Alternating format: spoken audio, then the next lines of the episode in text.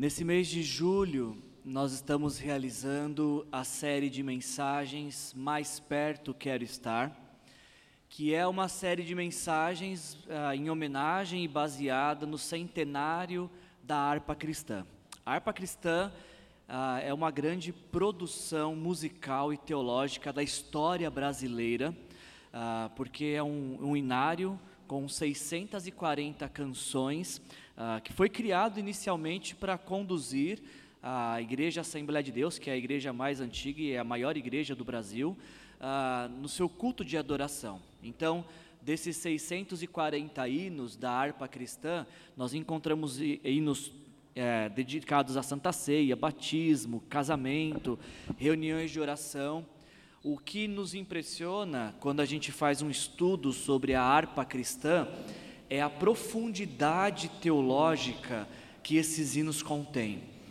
Diferente dos hinos do, e as canções gospel do nosso dia, algumas delas que falam dos sentimentos humanos ou das necessidades humanas, na harpa cristã nós encontramos canções ah, que teologicamente falam da grandeza de Deus, da natureza de Deus, de quem é o Senhor e de como Ele merece nosso louvor e a nossa adoração. Então, nesse mês de julho, nós decidimos separar algumas canções dessas 640, vamos falar de cinco canções.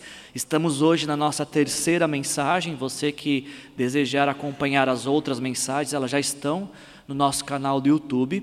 Estamos meditando em cinco canções ah, conhecendo um pouquinho a história desses hinos, meditando na letra desses hinos e depois fazendo uma, uma relação com o texto bíblico que seja concernente a este hino. Hoje, o hino que nós vamos meditar é esse que a gente cantou no início do nosso período de louvor, Alvo Mais Que a Neve. O hino, ele se encontra, é o hino número 39 da harpa cristã. E preste atenção, preste atenção na profundidade teológica deste hino. Preste atenção. O hino diz o seguinte: Bendito seja o Cordeiro que na cruz por nós padeceu. Bendito seja o seu sangue que por nós ali ele verteu. Eis que neste sangue lavados, com roupas que tão alvas são, os pecadores remidos que perante o seu Deus já estão. Alvo mais que a neve, alvo mais que a neve, sim, neste sangue lavado, mais alvo que a neve serei. Com espinhosa coroa que Jesus por nós suportou, ó, com profundas as chagas que nos provam quanto Ele amou Eis nestas chagas pureza, para o maior pecador, pois que mais alvo que a neve, o teu sangue nos torna, Senhor.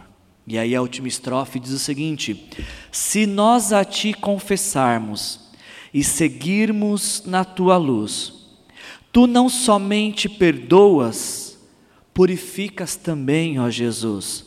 Sim, e de todo pecado que maravilha de amor, pois que mais alvo que a neve, o teu sangue nos torna Senhor. Quais são as impressões que você tem ao ouvir essa poesia? O que é que se destaca para você? O que é que chama a sua atenção nessa poesia? Ela foi composta no ano de 1881 pelo americano uh, Eden Heder. Ele fez a, a canção, o texto, né, a poesia, e depois um outro cantor, ele fez a canção para um outro cantor chamado Henry Perkins, e o Henry Perkins então que colocou a melodia e publicou a canção. E esta canção, é importante você prestar atenção nisso, esta canção, ela é baseada, ela foi inspirada no texto de Isaías capítulo 1, versículo 18, onde nós lemos as seguintes palavras: Embora os seus pecados sejam vermelhos como escarlate, eles se tornarão brancos como a neve. Embora sejam rubros como púrpura, como a lã se tornarão. O autor dessa canção, o, o Eden Hederlata, ele era filho de um pastor metodista. E, e ele era pregador no estado de Iowa, ah, quando as igrejas estavam passando por um período de transformação e quando os Estados Unidos estava passando por um período de libertação da, da, da escravidão, de dar fim a, a essa, essa perspectiva de escravidão. E aí então o Eden Hederlata, ele viaja às igrejas dos Estados Unidos pregando o evangelho, anunciando a libertação em Jesus e também anunciando seus cantos. Ele compôs mais de 1.600 canções ao longo da sua vida. Diferente de muitos autores que começam a compor seus hinos cedo, o Éden, lá ele, ele parte de uma perspectiva diferente, porque ele começa a produzir hinos depois, numa idade já avançada. Ou seja, você que já passou 200, né, 40, 50, 60, ainda dá tempo de compor algumas canções. Ah, tem um livro que está nos ajudando muito. Se você gosta de conhecer mais de história, de hinos, tem um livro que está nos ajudando nessa série de mensagem do historiador Silas Daniel. Ele fez uma pesquisa, ele pesquisou mais de 100 hinos, a história, a composição, os autores, né? E no livro A História dos Hinos que, que nós amamos, ele registra uma fala de Eden Lata, porque ah, os hinos eram tão belos de Eden Lata que todos elogiavam pela beleza de seus hinos. Mas ele recusava humildemente esses elogios, porque, de acordo com as palavras dele, a beleza de um hino está quando há um casamento perfeito entre as palavras inspiradas e a música. E é esse casamento perfeito que dá brilho, beleza e poder a uma composição. Agora a parte que eu achei muito legal, eu já até falei isso para vocês em algum momento. O Eden Lata diz o seguinte: hinos são sermões maravilhosos em forma de música, um poder para o bem além do que podemos expressar. Esse é o motivo pelo qual as nossas canções têm que ser bíblicas e profundamente bíblicas. Porque quando nós cantamos canções com profundidade teológica, nós estamos cantando a palavra de Deus. E quando cantamos a palavra de Deus, as nossas vidas são transformadas e edificadas. Esse hino, Alvo Mais Que a Neve, ele alcançou popularidade muito rápido. Assim que foi composto, ele alcançou uma grande popularidade e até hoje, nos nossos dias, é um hino muito popular. Talvez seja um dos três ou quatro hinos mais conhecidos da harpa cristã, porque ele fala ah, daquilo que Jesus fez por nós. Ele é um hino profundamente evangelístico. Se você um dia quiser compartilhar o evangelho com alguém, é, essa canção te dá muitos elementos para você anunciar aquilo que Jesus fez. Agora, tristemente falando, apesar deste hino ser um hino famoso, muito conhecido, Recentemente, ah, ele esteve envolvido em uma triste polêmica. Ah, o cantor gospel Kleber Lucas, ah, alguns algum tempo atrás, recente, ele fez uma live com o, Caetano, com o cantor Caetano Veloso, e nas palavras do cantor Kleber Lucas, ele diz a seguinte, ele disse que ele estava com, o cantor gospel Kleber Lucas estava contando para o Caetano Veloso que existe um hino que é cantado nas igrejas evangélicas que tem ah, tons racistas, teor racista. E o, o Caetano Veloso faz uma cara assim de espanto, e aí então o Kleber Lucas diz as seguintes palavras: Tem um hino ah, que fala o seguinte: alvo mais que a neve. Se você aceitar Jesus, você vai ficar branco como a neve. Isso é cantado por homens brancos e negros com lágrimas, porque tem uma melodia lindíssima. Porque o discurso, às vezes nefasto, um discurso de dominação, ele está embalado todo mundo cantando, de olhinhos fechados e de mãos levantadas ou ajoelhados, ou num coro cantando, branco como a neve, branco como a neve, porque o sangue de Jesus me torna branco. E aí o Kleber Lucas, ele conclui dizendo: as ideias de embranquecimento estão lá no hino. Ah, na minha perspectiva, o cantor gospel Kleber Lucas, ele foi muito infeliz por dois motivos básicos. O primeiro é porque ele cometeu um grave equívoco histórico. Como, nós, como eu acabei de contar para vocês, o autor do hino Alvo Mais Que a Neve, ele não era um pastor batista que defendia a escravidão dos escravos, como o cantor Kleber Lucas advoga. O pastor que compôs o hino era um pastor metodista que lutava contra a escravidão. Tem um outro historiador chamado Gutierrez Fernandes que vai nos contar exatamente isso. Ele fala: o hino Alvo Mais Que a Neve foi escrito pelo metodista Eden Heder Lata. Ah, ele foi o pregador itinerante durante a Guerra Civil Americana em New Hampshire. Ah, para quem conhece um pouco dos Estados Unidos, sabe que no século XIX essa região era o centro do abolicionismo. Lata nada tem a ver com os batistas sulistas, berço do supremacismo branco odiento. A tradição dele, do autor do hino, era outra, e a região em que ele morava e pregava lutou contra a abolição. Primeiro grande equívoco que o cantor gospel Kleber, Kleber, Kleber Lucas cometeu é que ele não se atentou para a história que o autor do hino defendeu, lutou contra a escravidão. O segundo erro, e esse é ainda pior do cantor Kleber Lucas, é de desonestidade teológica. Porque a base do hino, como nós já falamos aqui, a base do hino é Isaías 1,18. Eu quero ler o texto de novo para vocês. Vejam, vamos refletir juntos, diz o Senhor. Embora os seus pecados sejam vermelhos como escarlate, eles se tornarão brancos como a neve. Embora sejam rubros como a púrpura, se tornarão como a lã. O profeta Isaías, nesse texto, ele está fazendo uma contraposição, uma analogia, um contraste entre escarlate e carmesim, que são tonalidades de vermelho.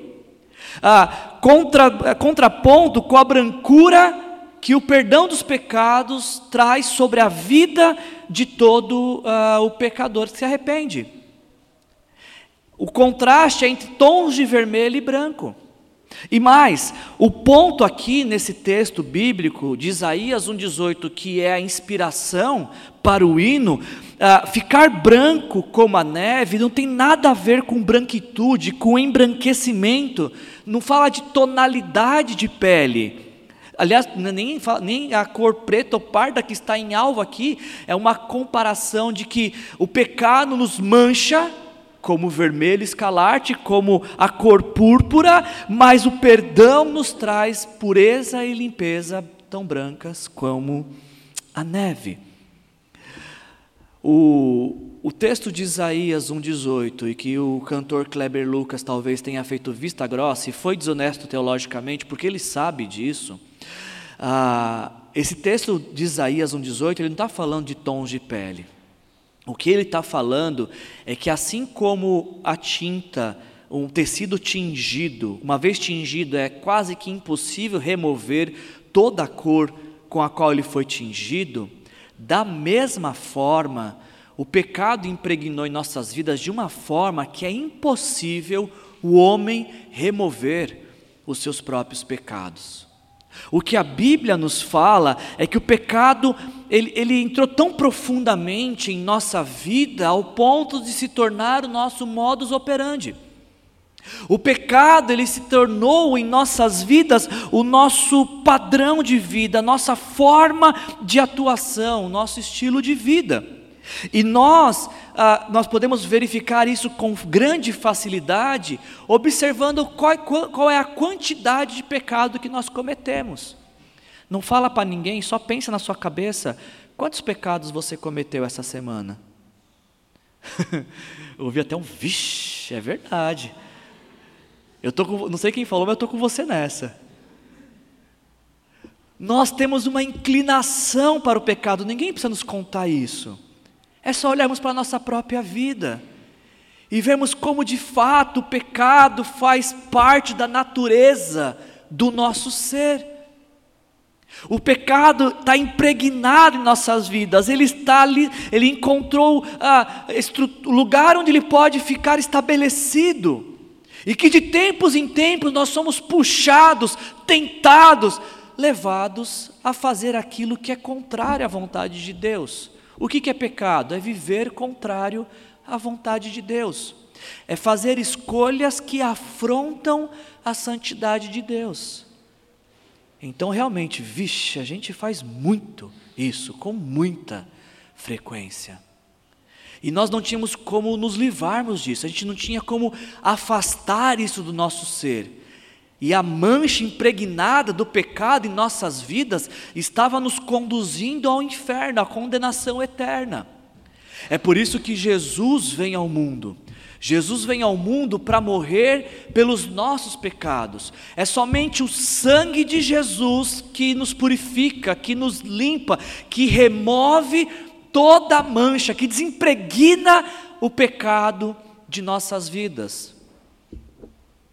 Assim como um tecido, ah, uma vez tingido, é impossível ser removido a tinta, nós não poderíamos remover o pecado nossas vidas. Porém, quando nós nos arrependemos dos nossos pecados, entregamos nossa vida para Jesus, recebemos Jesus como nosso Senhor e Salvador, Jesus torna a nossa vida limpa, como um tecido uma vez tingido e que é possível remover toda a tintura. É isso que Jesus faz com aqueles que se arrependem dos seus pecados. Jesus limpa, Jesus purifica, Jesus transforma, para uma nova vida, uma vida que é para Ele, uma vida que é com Ele daqui até a eternidade. Quando a gente olha para o hino Alvo Mais que a Neve, isso fica muito claro para nós. Eu não sei o que ficou para você quando a gente estava lendo a, a melodia, mas para mim duas coisas ficaram bem, bem específicas no hino. Primeiro, quando a gente lê a letra, a poesia, é muito óbvio ah, que esse hino está falando daquilo que Jesus suportou por nós na cruz. A gente tem frase, por exemplo, na cruz por nós padeceu, na cruz ele enfrentou, ele recebeu uma espinhosa coroa, suas chagas foram profundas. Este hino ele relata os feitos de Jesus por nós na cruz. E não só isso, este hino também relata aquilo que Jesus conquistou para nós na cruz. Nós não tínhamos condições de conquistar isso, por isso Jesus fez por nós.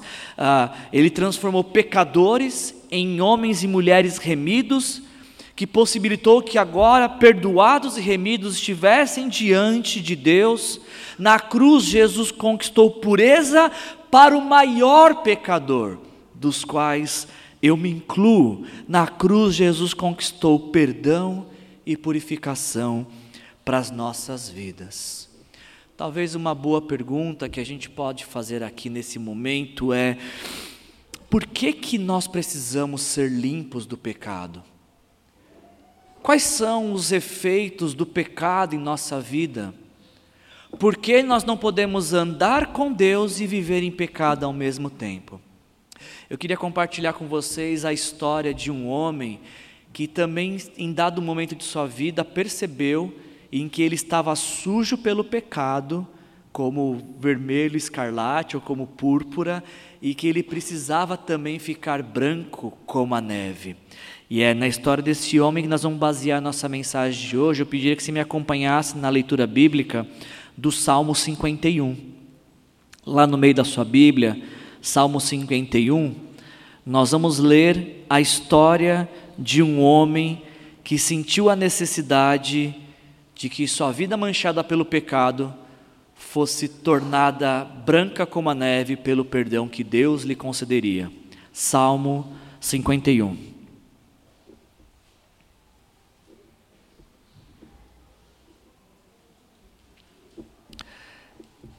Assim nos diz a palavra do Senhor nessa noite, em nome de Jesus. Tem misericórdia de mim, Senhor, por teu amor, por tua grande compaixão, apaga as minhas transgressões. Lava-me de toda a minha culpa e purifica-me do meu pecado. pois eu mesmo reconheço as minhas transgressões e o meu pecado sempre me persegue. Contra ti e só contra ti pequei, e fiz o que tu reprovas, de modo que justa é a tua sentença e tens razão em condenar-me. Sei que sou pecador desde que nasci. Sim, desde que me concebeu a minha mãe. Eu sei que desejas a verdade no íntimo e no coração me ensinas a sabedoria. Purifica-me com isopo e ficarei puro. Lava-me e mais branco do que a neve serei. Faz-me ouvir de novo júbilo e alegria, e os ossos que esmagaste exultarão. Esconde o rosto dos meus pecados e apaga todas as minhas iniquidades. Cria em mim um coração puro a Deus e renova dentro de mim um espírito estável. Você poderia repetir isso depois de mim, por favor? Diga: cria em mim um coração puro a Deus e renova dentro de mim um espírito estável. O versículo 11 ele vai dizer o seguinte: Não me expulses da tua presença, nem tires de mim o teu Santo Espírito. Devolve-me a alegria da tua salvação e sustenta-me com o espírito pronto a obedecer. Amém, Senhor. Então ensinarei os teus caminhos aos transgressores, para que os pecadores se voltem para ti. Livra-me da culpa dos crimes de sangue, ó Deus, Deus da minha salvação, e a minha língua aclamará a tua justiça. Ó Senhor, dá palavras aos meus lábios, e a minha boca anunciará o teu louvor. Não te deleitas em sacrifícios, nem te agradas em holocaustos, senão os traria. Agora preste atenção no versículo 17 os sacrifícios que agradam a Deus são um espírito quebrantado, um coração quebrantado e contrito a Deus não desprezarás. Por tua vontade fazes Sião prosperar, ergue os muros de Jerusalém. Então te agradarás dos sacrifícios sinceros, das ofertas queimadas e dos holocaustos e novilhos serão oferecidos sobre o teu altar. Até aqui. Deixa eu propor para você um exercício de imaginação.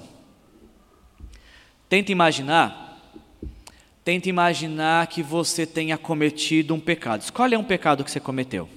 Um daqueles grandes, sabe aqueles grandão assim? Todos, igual todos os outros que a gente faz. E aí imagina que você foi descoberto. Imagina que o pecado que você cometeu e prejudicou algumas pessoas foi descoberto. E aí então você se arrepende deste pecado e Deus restaura a sua vida. Consegue imaginar isso com facilidade? Só tem um detalhe que eu queria acrescentar nessa história. Imagina que a sua história de pecado, arrependimento e restauração fosse servisse de inspiração para uma canção. E que de tempos em tempos nós cantássemos essa canção inspirada na sua vida de pecado, arrependimento e restauração. Como é que você se sentiria ouvindo a canção que conta essa história a seu respeito? Eu te faço essa pergunta porque foi exatamente isso que aconteceu com o autor desse Salmo 51. Quem compôs o Salmo 51 foi Davi, o rei Davi. E o Salmo 50, o, Sal, o livro de Salmos é o inário de Israel. Então, toda vez que a nação de Israel se reunia para louvar ao Senhor, e o hino escolhido era o 51 do Salmo, todo mundo sabia a história que, que inspirou este hino. Eu não sei nem se isso está na sua Bíblia, mas na minha Bíblia, por exemplo, no cabeçalho aparece o seguinte: Salmo de Davi. escrito quando o profeta Natã veio falar com Davi, depois que este cometeu adultério com Batseba. Está na sua Bíblia isso também? Imagina, gente, a vergonha. Eu ficaria com vergonha se de tempos em tempos algo que um pecado que eu cometi fosse evidenciado por uma canção. Mas isso aconteceu com Davi. E o mais impressionante é que foi o próprio Davi que compôs a canção. Foi o próprio Davi que fez questão que no inário de Israel estivesse registrado o que ele fez e o que Deus fez. E o que ele passou a ser por aquilo que Deus fez. Eu não sei se você conhece essa história uh, que foi inspiração para este, para este salmo, para essa canção, o Salmo 51. Ela se encontra em 2 Samuel capítulo 11. Em 2 Samuel capítulo 11 nos conta que ah, quando os reis deveriam estar na guerra, Davi estava em casa. E aí a gente já encontra o caminho do pecado sendo construído. Depois o texto nos diz que Davi acorda durante a tarde, ou seja, a preguiça está dominando o homem. Em vez de acordar cedo, ele acorda do período da tarde. E aí, sem nada para fazer, ele vai para a sua varanda, e quando ele vai para a varanda, o que ele vê? Uma mulher tomando banho. E aí então o segundo passo do pecado, da construção do pecado, é que Davi avista essa mulher e ele quer saber quem é essa mulher.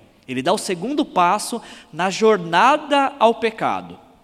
E aí então informam para ele que esta mulher que ele avistou pelada tomando banho é a mulher de Urias. Urias é um dos 32 guardas da guarda pessoal de Davi. Ah, o terceiro passo que Davi dá no caminho do pecado, ele manda chamar Batseba. E ele usa a autoridade real dele: mandem-me trazer Batseba. Ela chega até a presença dele, ele tem relações sexuais com ela e ela engravida. Aí então Davi, num plano maquiavélico e caracterizado pelo pecado, acumulando pecado sobre pecado, quando ele descobre que Batseba está grávida, o que, que ele faz? Ele manda chamar Urias de férias e fala: Urias, velho de guerra, você já está muito cansado, você precisa de férias, volta para tua casa, vai ter um tempo com a sua esposa, sai de férias. Só que Urias se mostrou um homem mais honrado que Davi, porque Urias recusa-se a voltar para casa enquanto o seu exército está na guerra. E aí, uma vez que Davi percebe que o plano de fazer com que Urias voltasse para casa, tivesse relações com sua mulher, para que desse a entender que o filho era de Urias, como esse plano maquiavélico deu errado, Davi acrescentou um outro plano ainda pior. Davi manda mensagens, uma carta pelo próprio Urias, que deveria ser entregue para o general do exército, o general Joabe. E na carta dizia: Joabe, me faz um favor, coloca Urias num lugar estratégico da guerra onde é certeza que ele vai morrer. Coloque ele num ponto onde a morte é certa.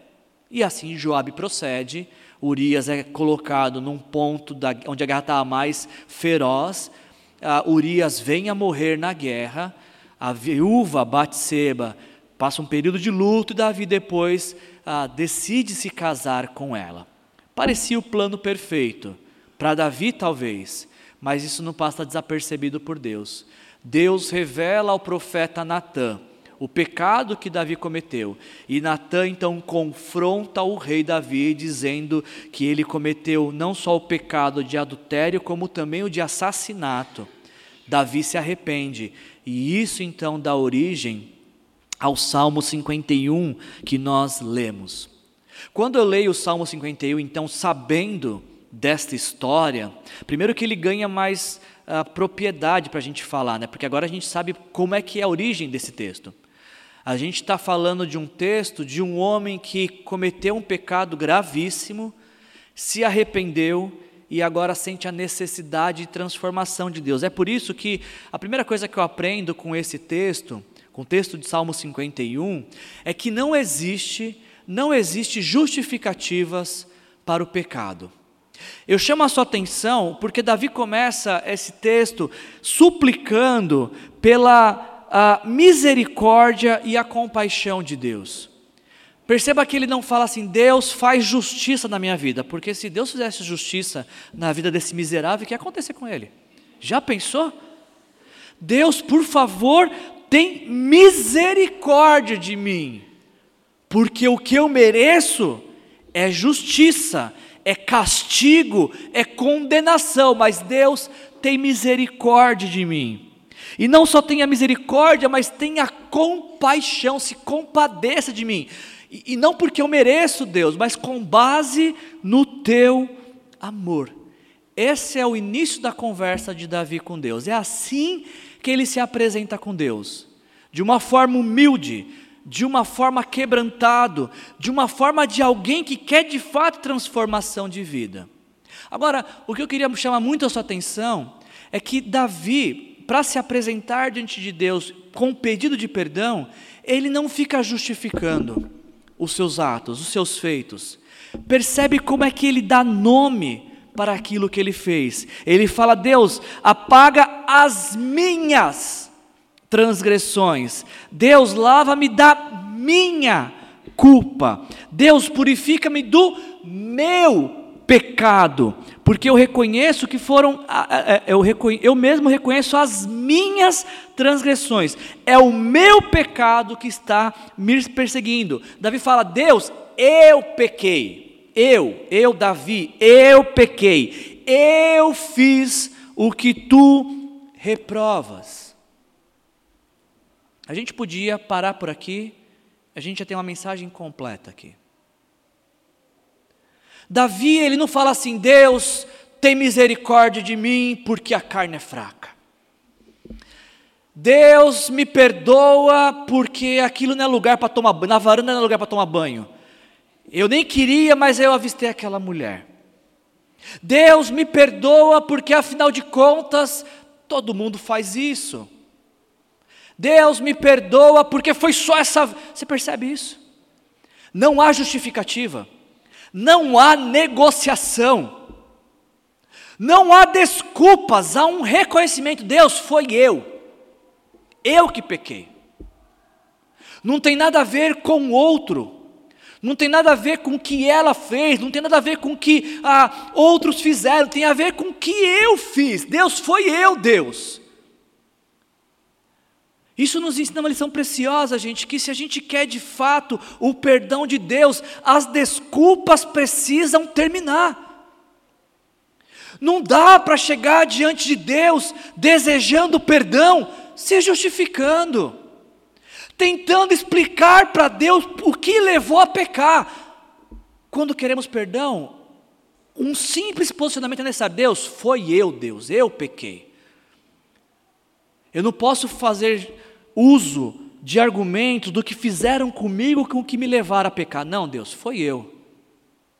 Davi ele só pode trilhar o caminho do arrependimento porque antes ele decide trilhar o caminho do reconhecimento.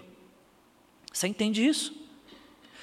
Ele só vai alcançar o perdão porque ele inicia essa caminhada reconhecendo aquilo que ele fez, o que ele ah, cometeu de pecado, ah, qual foi o erro que ele teve.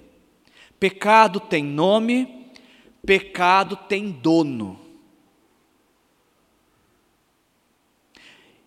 E pecado, ele tem origem sempre começa no coração. Perceba como foi o processo com Davi. Até então, ele estava tranquilo. Ele viu, ele desejou, ele agiu para que os desejos pecaminosos do seu coração fossem atendidos. Isso não acontece só com Davi, acontece comigo e com você também. Eu e você sabemos o que nos faz pecar. Não sabemos. Nossa, fui pego de surpresa de pecado. Mentira, já é dois pecados já. Mentira, ninguém é pego de surpresa no pecado. Você e eu, nós sabemos que tem coisas que nos tentam e tem coisas que não nos tentam. Eu ouvi certa vez um, um, um, pastor dizer assim, ele era escritor também, né? E ele dizia assim: Olha, eu não tenho problemas com tentações de riqueza. Ficar mais rico não é uma coisa que me tenta. Agora, ser reconhecido pelos livros que eu escrevo, ser admirado, isso é uma grande tentação para mim. Eu e você sabemos quais são as, os lugares que nós somos mais propensos a cair. Nós sabemos o que podemos e não podemos fazer. E o problema é que nós, quando a gente cai no pecado, quando a gente vem a pecar, é porque a gente desafia esse limite que nós sabemos que não podemos cruzar. Se você tem o pecado de fofocar e você sabe que você vai se encontrar com uma pessoa que adora fofoca, você cruzou o limite. Se você se depara com alguém que está fazendo um pequeno furto na empresa e você tem essa tendência a roubar e você se junta a essa pessoa, você vai roubar junto. Precisamos fugir do pecado. Não é valente, corajoso, corajosa quem encara o pecado. Não sou forte, eu sou super espiritual, eu estou agora assim com uma unção poderosa, altíssima, eu tenho capacidade de enfrentar. Tem nada. Tem nada. O princípio da queda no pecado é justamente quando a gente acha eu consigo enfrentar. Ou o, o, o erro mais grotesco é não tem nada a ver. É só até eu, eu não vou atravessar, vou ficar só na beiradinha ali do limite. É o princípio da queda. Primeira lição que nós temos nesse texto é que o pecado tem nome, tem dono, e ele tem uma origem, o coração humano. Agora, outra coisa muito importante que Davi percebe e que eu e você precisamos aprender é que o pecado não apenas ele tem ah, nome, dono e endereço, como também ele inicialmente é uma afronta contra Deus. Olha só o que Davi diz ah, no versículo 4: Contra ti, só contra ti pequei. Você fala, não, peraí, como assim? Ele não tinha pecado com Urias, com Batseba, e com... não, mas o pecado inicial, todo pecado é contra Deus primeiramente. Todo pecado é uma ofensa contra Deus, é uma, uma, um grito de rebeldia à santidade e à vontade de Deus. É contra Deus o pecado inicial, por isso que a gente fala, Deus, por favor, me perdoa. E quando o pecado é contra alguém, a gente fala, Deus me perdoe e eu vou pedir perdão para quem eu ofendi. Mas inicialmente, todo pecado é uma ofensa contra Deus, e por isso que para Deus temos que iniciar pedindo perdão. E é o que Davi faz. Ele se coloca diante de Deus reconhecendo que ele necessita do perdão de Deus e que somente Deus pode perdoá-lo, porque Deus é que foi ofendido pelo pecado que ele cometeu. E por fim, o que ainda me, me, me chama a atenção nesse primeiro momento desse texto é que Davi sabe que ele agiu assim, porque isso faz parte de sua natureza humana. Versículo 5 ele fala isso: Deus, eu sei que sou pecador desde que nasci. Davi sabe que nós, seres humanos, nascemos com o pecado. E se você tem filho, filha, você sabe muito bem do que eu estou dizendo. Ninguém ensina nossos filhos a mentir. Ninguém ensina nossos filhos a tomar o brinquedinho do coleguinha e dar na cabeça do coleguinha. Ou você, se você ensinar, ficar. Se você está ensinando isso para o filho, eu vou ficar preocupado com você. Acho que não, né? Ninguém ensina filho a manipular. Filho tá, começa a chorar, chorar, chorar. A hora que se atende, a lágrima seca automaticamente. Acontece com vocês também isso? Sabe o nome disso? Sementinha de Adão. É. Tá lá no coração de todo ser humano nós nascemos com a habilidade de pecar. Nós somos doutorados e mestrados em pecado. Ninguém precisa nos ensinar a pecar. Somos muito bons nisso. Desde criança. Crescemos assim, nascemos assim. E é por isso que nós precisamos nos libertar, li, sermos livres do pecado. Porque o pecado faz parte da constituição do nosso ser. Eu estava lendo um livro que eu queria muito que vocês lessem. A gente vai lançar esse livro aqui na nossa igreja, uh, talvez no mês de novembro. Uh, o pastor Douglas White, meu amigo, ele nos ajudou na tradução, trouxe para o Brasil a tradução do livro chamado A uh, Cura da Alma. E o autor do livro Cura da Alma, ele falou que ele tinha um carro que de tempos em tempos ficava puxando para a direita. Você já teve um carro assim que ficava puxando para os lados? Quando o seu carro está puxando para um lado ou para o outro, o que, que você precisa fazer? O alinhamento. E aí, quando você faz um alinhamento, o autor fala isso: que ele tinha um carro que vivia puxando para os lados, e um dia ele fez alinhamento, ele até soltou a mão da direção assim, e o carro foi retinho. Só que passou um tempo, o que aconteceu? O carro começou a puxar, e ele precisou fazer um alinhamento novamente. E aí, com base nessa analogia, ele diz as seguintes palavras: o arrependimento, olha que fantástico isso. O arrependimento é como um alinhamento da alma. Faz com que a sua alma emita um som, emita um suspiro de alívio. É reconfortante estar alinhado com Deus. Se você quer que a sua alma seja saudável, você precisa estar alinhado em alinhamento correto com Deus. E quando estiver fora de alinhamento, você deve se arrepender. E aí ele conclui dizendo assim: você deve admitir quando seus pensamentos e seus comportamentos são diferentes dos caminhos de Deus. E então deve afastar-se do seu caminho rebelde e voltar para Deus. A minha vida e a sua vida é como um carro desalinhado. De tempos em tempos, ela vai tensionar, pender para o pecado. Nós temos uma inclinação para o pecado. É o arrependimento que nos mantém em linha reta na direção de Deus. Primeiro, não há justificativas para o pecado. Em segundo, uma vez que o pecado nos escravizou, somente Deus é que pode nos libertar. A partir do versículo 7, o salmista ele reconhece isso, dizendo: Senhor, purifica-me com isopo. Ele, o salmista não podia se purificar, ele precisava de uma ação de fora para dentro, uma ação que vinha do alto para a sua vida. Ele fala: Purifica-me com isopo e ficarei puro, lava-me e mais branco do que a neve serei. Aqui Davi está fazendo um apelo semelhante, usando figura de linguagem, do que acontecia no templo, quando os sacerdotes acabavam de fazer o sacrifício, eles ficavam sujos com ah, o sangue do animal, então eles precisavam se purificar, se lavar, se limpar.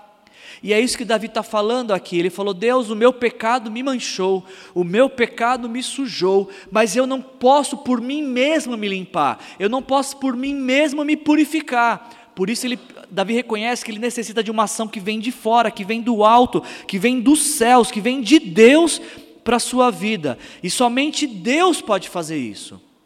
E aí, uma vez então reconhecendo que somente Deus pode fazer isso, essa mudança de fora para dentro, Davi então parte para o segundo momento, que é uma mudança que ele reconhece que necessita que seja feita de dentro para fora. No versículo 10 ele fala: Cria em mim um coração puro a Deus e renova dentro de mim um espírito estável.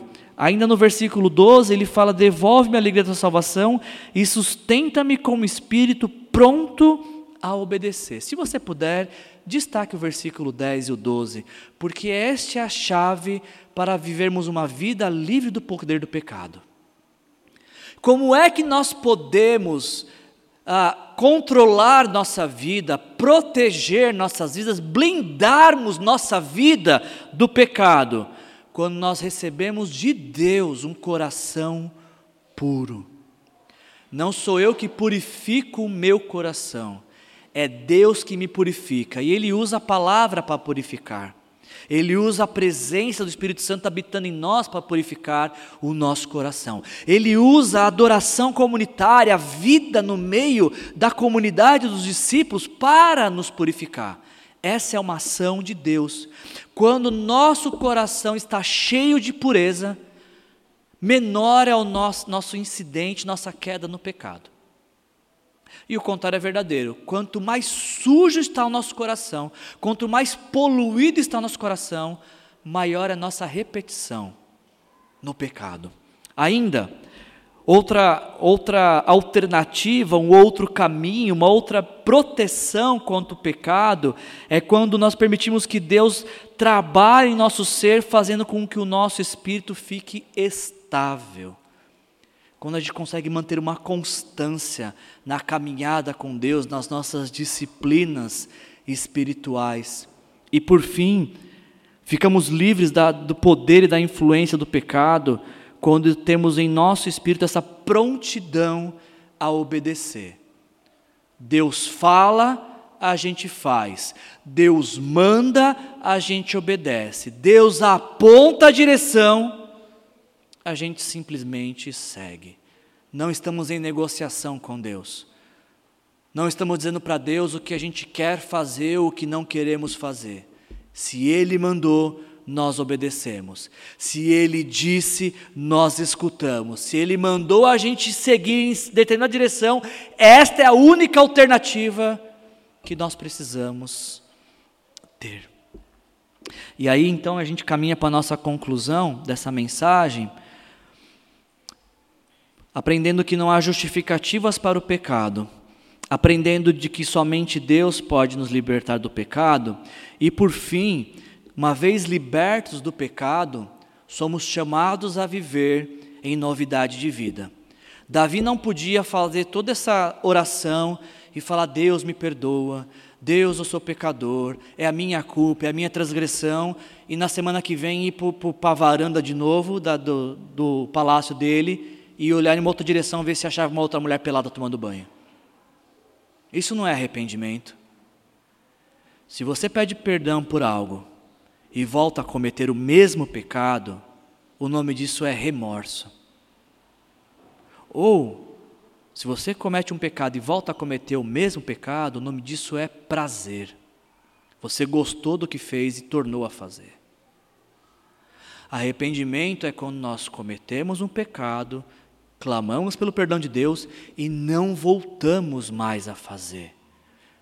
Optamos por uma outra direção totalmente contrária à que nos levou ao pecado. O arrependimento, ele traz mudança de vida, traz transformação de vida. Olha só o que acontece no versículo 13 ao versículo 15. Há uma ação de Deus e uma resposta de Davi por conta daquilo que Deus fez. Ah, Deus, ah, versículo 14: Livra-me da culpa de crimes de sangue. O assassinato aqui de Urias.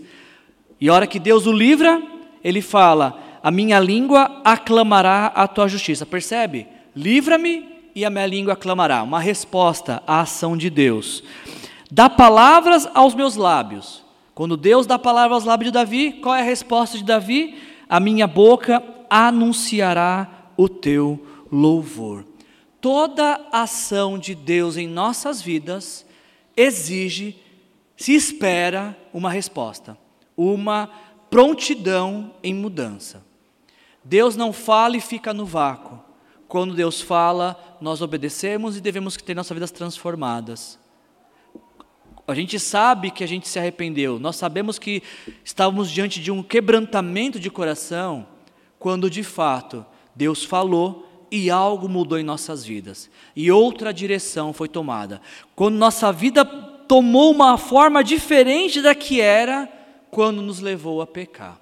Arrependimento é sinônimo de mudança de vida. Onde não há mudança de vida, não houve arrependimento. Eu queria concluir a mensagem de hoje da mesma maneira que Davi concluiu. Porque Davi ele chegou à conclusão de que ele não podia fazer nada por ele mesmo. Ele sabia o que ele fez. Ele pecou, ele sabia o pecado que ele cometeu. Mas ele sabia que ele não podia fazer nada para consertar o que ele fez, então ele clama a quem pode fazer: Deus. E Davi, ele conclui esse salmo dizendo exatamente disso. Ele fala: Deus, os sacrifícios, ah, não, versículo 16: Não te deleitas em sacrifícios, nem te agradas em local, senão os traria. Davi fala assim: Deus, eu até poderia fazer diversos rituais religiosos, mas nenhum deles atenderia ao seu desejo. Se o ritual que a gente pode fazer atende aos desejos de Deus, o que é então que atende ao coração, o, desejo do, desejo do coração de Deus? Versículo 17 que deveria estar destacado na sua Bíblia. Se não está, ainda é tempo para você destacar. Os sacrifícios que agradam a Deus são um, um espírito quebrantado. Você quer agradar a Deus? Isso não está baseado na sua performance.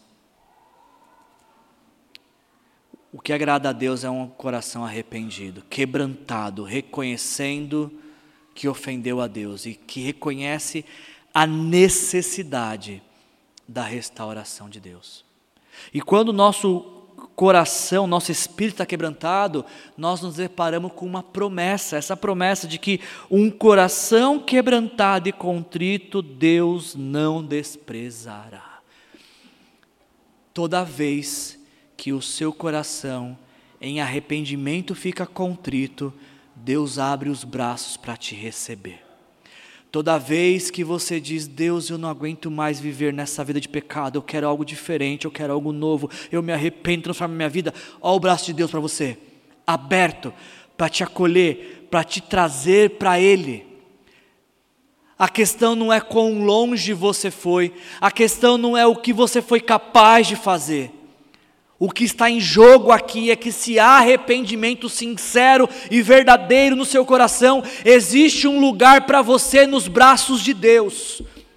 Se você e eu nesta noite estivermos dispostos a nos arrependermos verdadeiramente de nossos pecados, Deus nos recebe, Deus nos acolhe, Deus está pronto para nos limpar e transformar nossas vidas para a glória dEle. Quem está falando isso não sou eu. Quem está falando isso é a palavra de Deus, é promessa de Deus para todo aquele que se arrepende de seus pecados.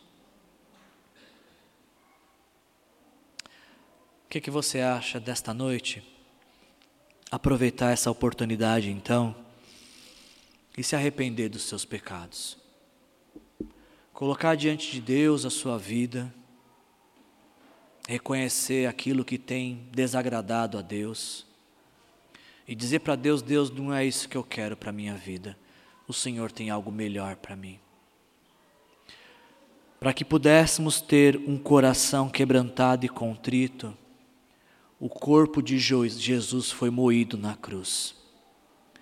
Antes de que meu coração ser quebrado, os ossos de Jesus foram quebrados na cruz. Antes do meu coração ficar contrito, o coração de Deus ficou contrito ao ver o filho dele amado, seu único filho, morrendo pelos nossos pecados. E ele fez isso para que eu e você pudéssemos ser perdoados, recebermos de presente a vida eterna e vivemos continuamente para ele. Eu queria chamar a Ivone aqui à frente. A gente como temos feito nessa série de mensagens, nós estamos encerrando cada uma dessas canções com um hino que tem sido fonte de inspiração para nós.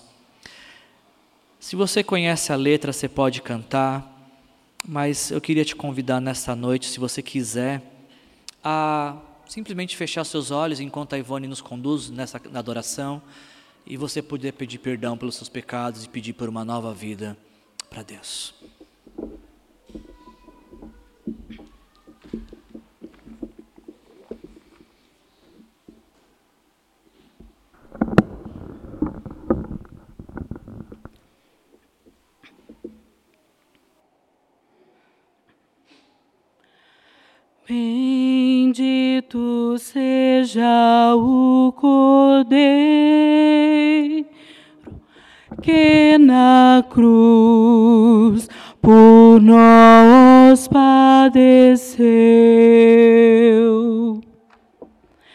Bendito seja o seu sangue que por nós ali ele verteu. Eis neste sangue lavados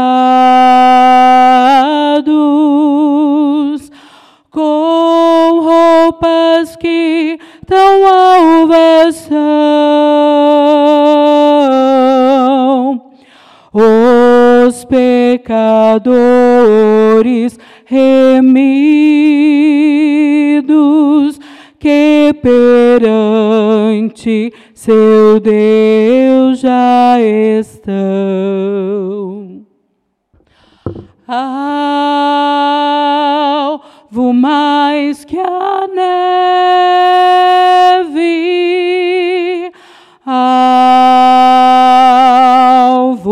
mais que a neve, se neste sangue lavado, mais alvo que a neve serei. Quão espinhosa coroa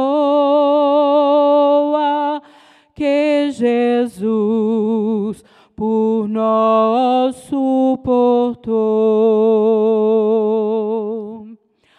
Oh, quão profundas as chagas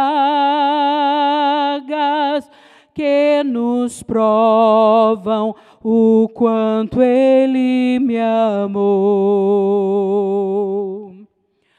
Eis nestas chagas pureza para o maior pecador, pois que mais alvo do que a neve,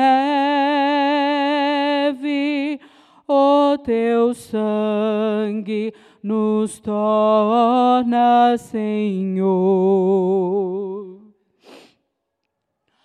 Alvo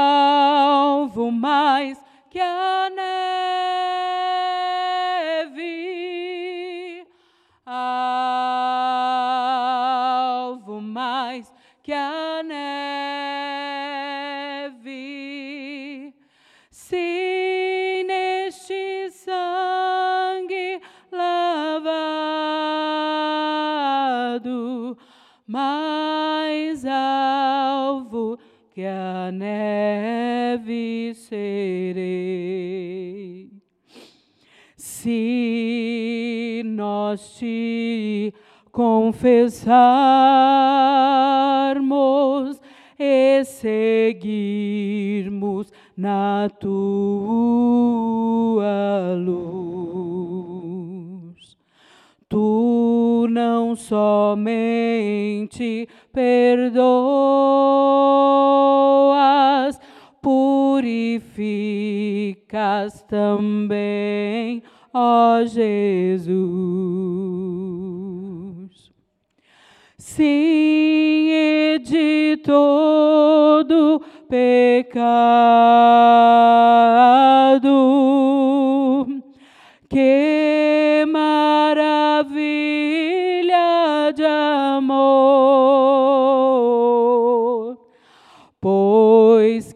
mais alvo que a neve, o teu sangue nos torna, Senhor. Alvo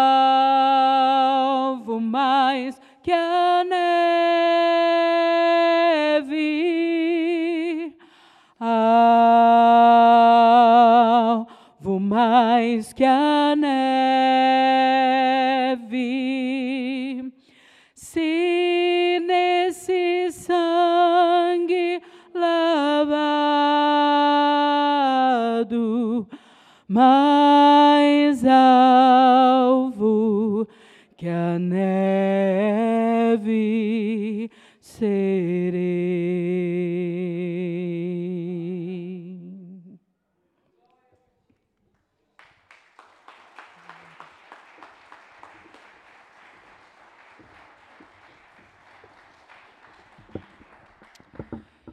Obrigado, Senhor Jesus, por aquilo que o Senhor fez por nós na cruz, como é entoado através dessa canção, Senhor.